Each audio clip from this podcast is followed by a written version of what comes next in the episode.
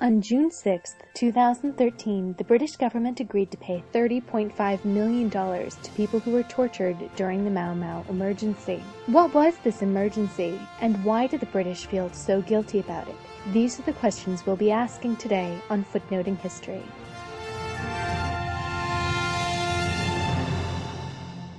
Hello again.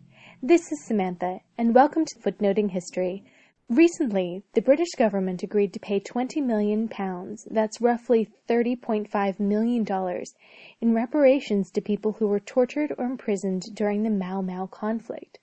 But what was this conflict? The history of the Mau Mau is tied up in the history of decolonization. As a general rule, the British are actually fairly proud of their track record in decolonizing Africa. And we're meant to picture um, rather peaceful arrangements with, you know, British gentlemen sitting in back rooms with armchairs smoking their cigars and discussing how to remove troops from the Gold Coast or from Somalia or from the Sudan, all of these places that were, um, were left fairly peacefully. But in Kenya, the situation was different. Kenya had a significant European settler population, and that complicated the task of withdrawing. And Kenya wasn't the only place where this happened. The same might be said if Algeria, Angola, Mozambique, Zimbabwe, all of these places had trouble. But today we're going to be focusing on Kenya. So at the beginning of the 20th century, Kenya was divided into effectively two areas.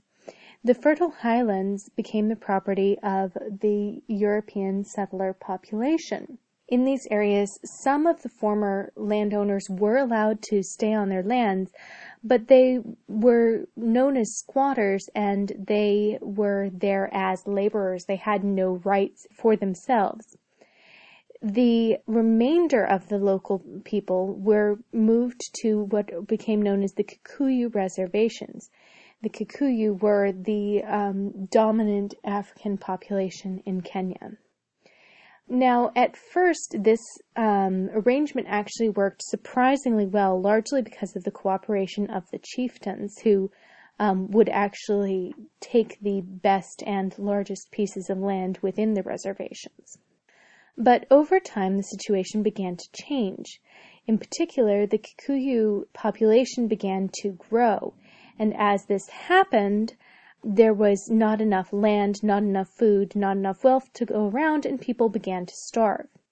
Around the same time, the price of the agricultural products produced in the highlands actually began to inflate, especially um, as World War II increased demand.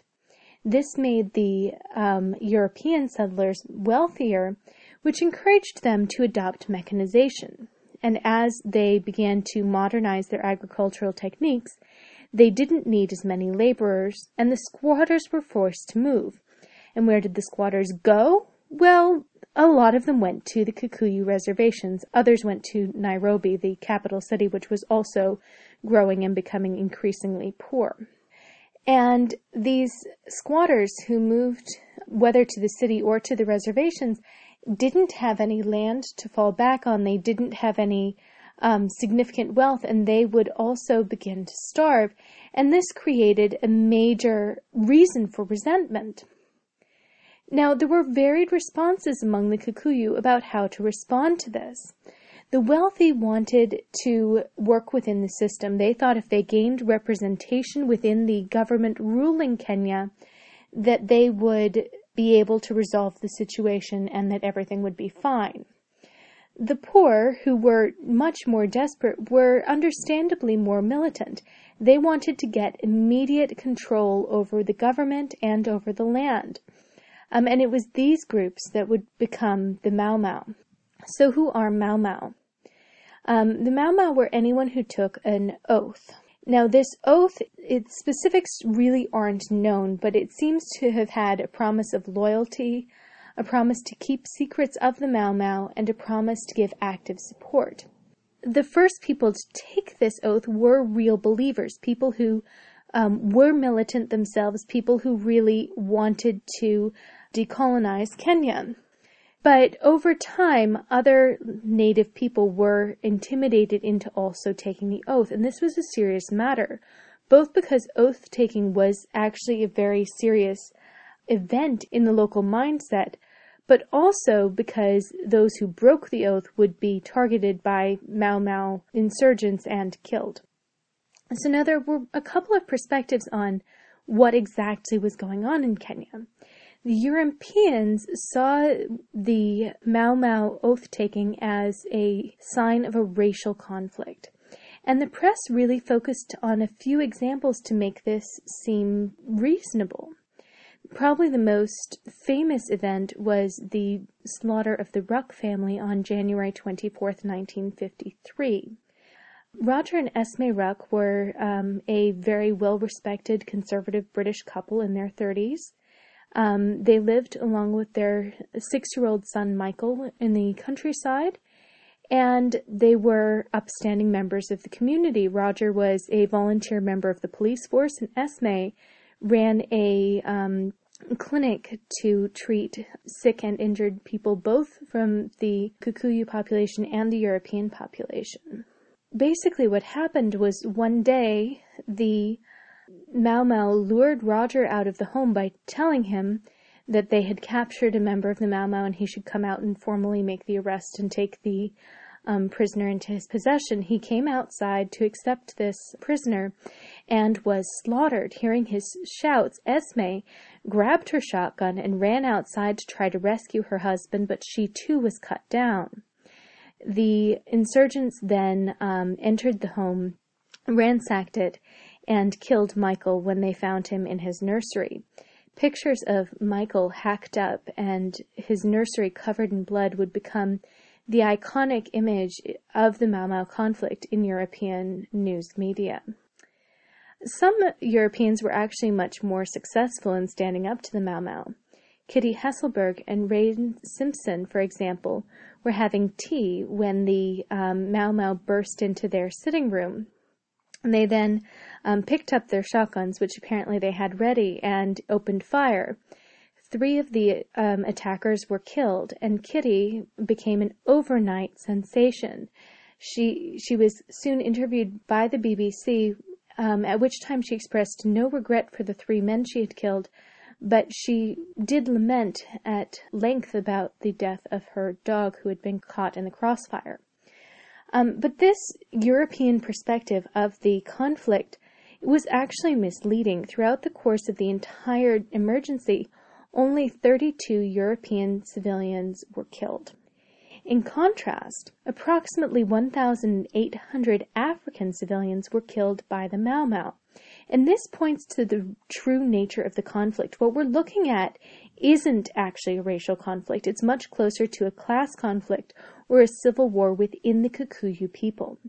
The first major targets of the Mau Mau were actually conservative clan leaders with the most famous example being the um, death of a chieftain named Wartuyu in September of 1952.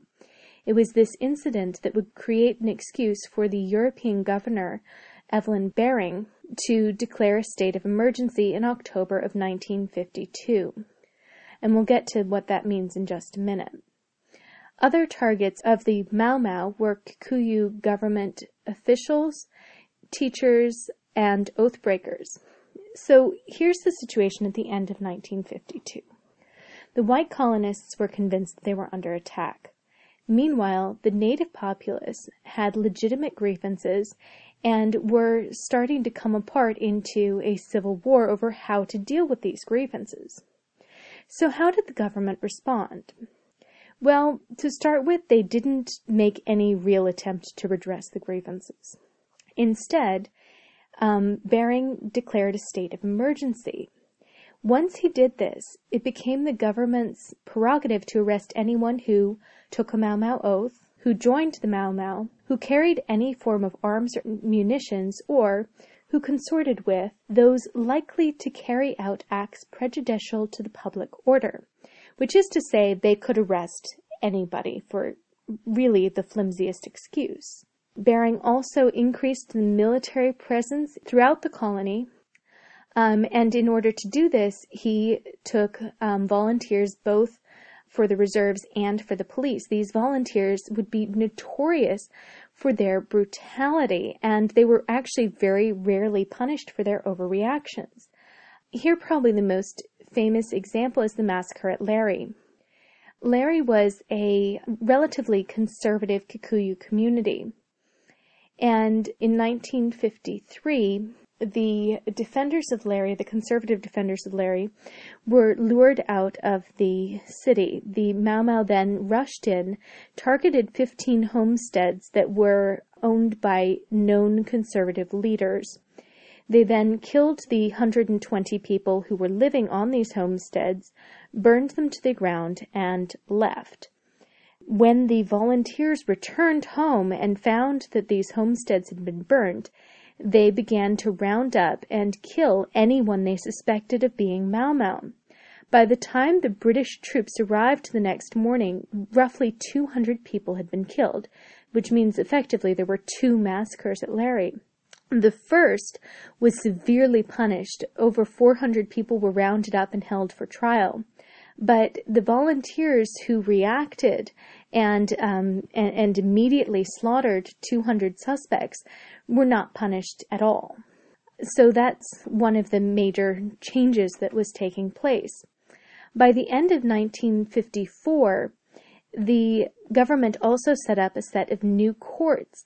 These were supposed to allow the um, process of justice to move faster, but effectively what it meant was that there would be more convictions. If you were accused of being Mau Mau and actually lucky enough to make it to trial, you were probably going to be found guilty. So the government paid by these changes by increasing taxes on the Kikuyu, which again is hardly likely to curry favor and to bring an end to the conflict. By 1952, some of the Mau Mau were already taking to the woods, where they began to form semi-organized bands, some of whom were, were even organized by men like General China, who had formerly um, been part of the British troops and knew how to organize attacks. Although the most famous incidents were in the countryside, Nairobi was also a center for discontent and a breeding ground for the Mau Mau. And this was where the government really started to suppress the Mau Mau movement with what became known as Operation Anvil in 1954. Now, this may just be me, but it seems that anything that is called Operation Anvil could hardly be a good thing, and this was no exception in Operation Anvil, the British um, troops and volunteer regiments literally shut down the city for about a month. During this time, they rounded up approximately 50,000 suspects, people who were thought to have either taken the oath or to have supported the Mau Mau in one way or another. Of these, 24,100 were sent to concentration camps. And here we're talking about concentration camps in the 1950s run by the British. These camps did not have enough food, they didn't have sufficient sanitation, which led to um, persistent disease, and they were known for major acts of brutality. There were public castrations, women were held down by soldiers and raped and um, one man was beaten so badly that he was actually thrown out of the concentration camp with a pile of dead bodies. He was then discovered to be alive two days later when somebody came to collect the bodies and brought back to the camp. Um, and it was these incidents and these camps that were the explicit reason for the reparations paid in 2013 or promised in 2013. So Operation Anvil would represent the beginning of the end for the Mau Mau. After this, the insurgents really started to lose wind and order was gradually restored. Um, the emergency, however, would formally continue until 1960. Over these eight years, 32 settlers, 200 British troops, 1,800 uh, African civilians, and at least 12,000 Mau Mau suspects were killed. In 1963, Kenya received its independence. Its first president would be Jomo Kenyatta, who had never at any point supported the Mau Mau but had been suspected of association with them, and so he actually had been held in one of the camps for the full eight years of the emergency. Kenyatta's philosophy was to look forward. He didn't advocate punishments for either the Mau Mau or for the people who moved against them and so he was able to maintain some stability. 50 years later, we're see- starting to see an admission of wrongdoing. And although money can't resolve this conflict and can't alleviate the pain of the things that were done, we can take some guidance from Jomo Kenyatta and try to move on. As one survivor said to the um, BBC when interviewed earlier this year, the only thing I can do is forgive. You cannot repay a sin with sin. This has been Footnoting History. If you like the podcast, be sure to visit our website, footnotinghistory.com, where you can find further reading suggestions related to this week's podcast. You can also like us on our Facebook page and follow us on Twitter at History Footnote. Join us next week when we'll be talking about the history of the marathon. Until then, remember, the best stories are always in the footnotes. See you next week.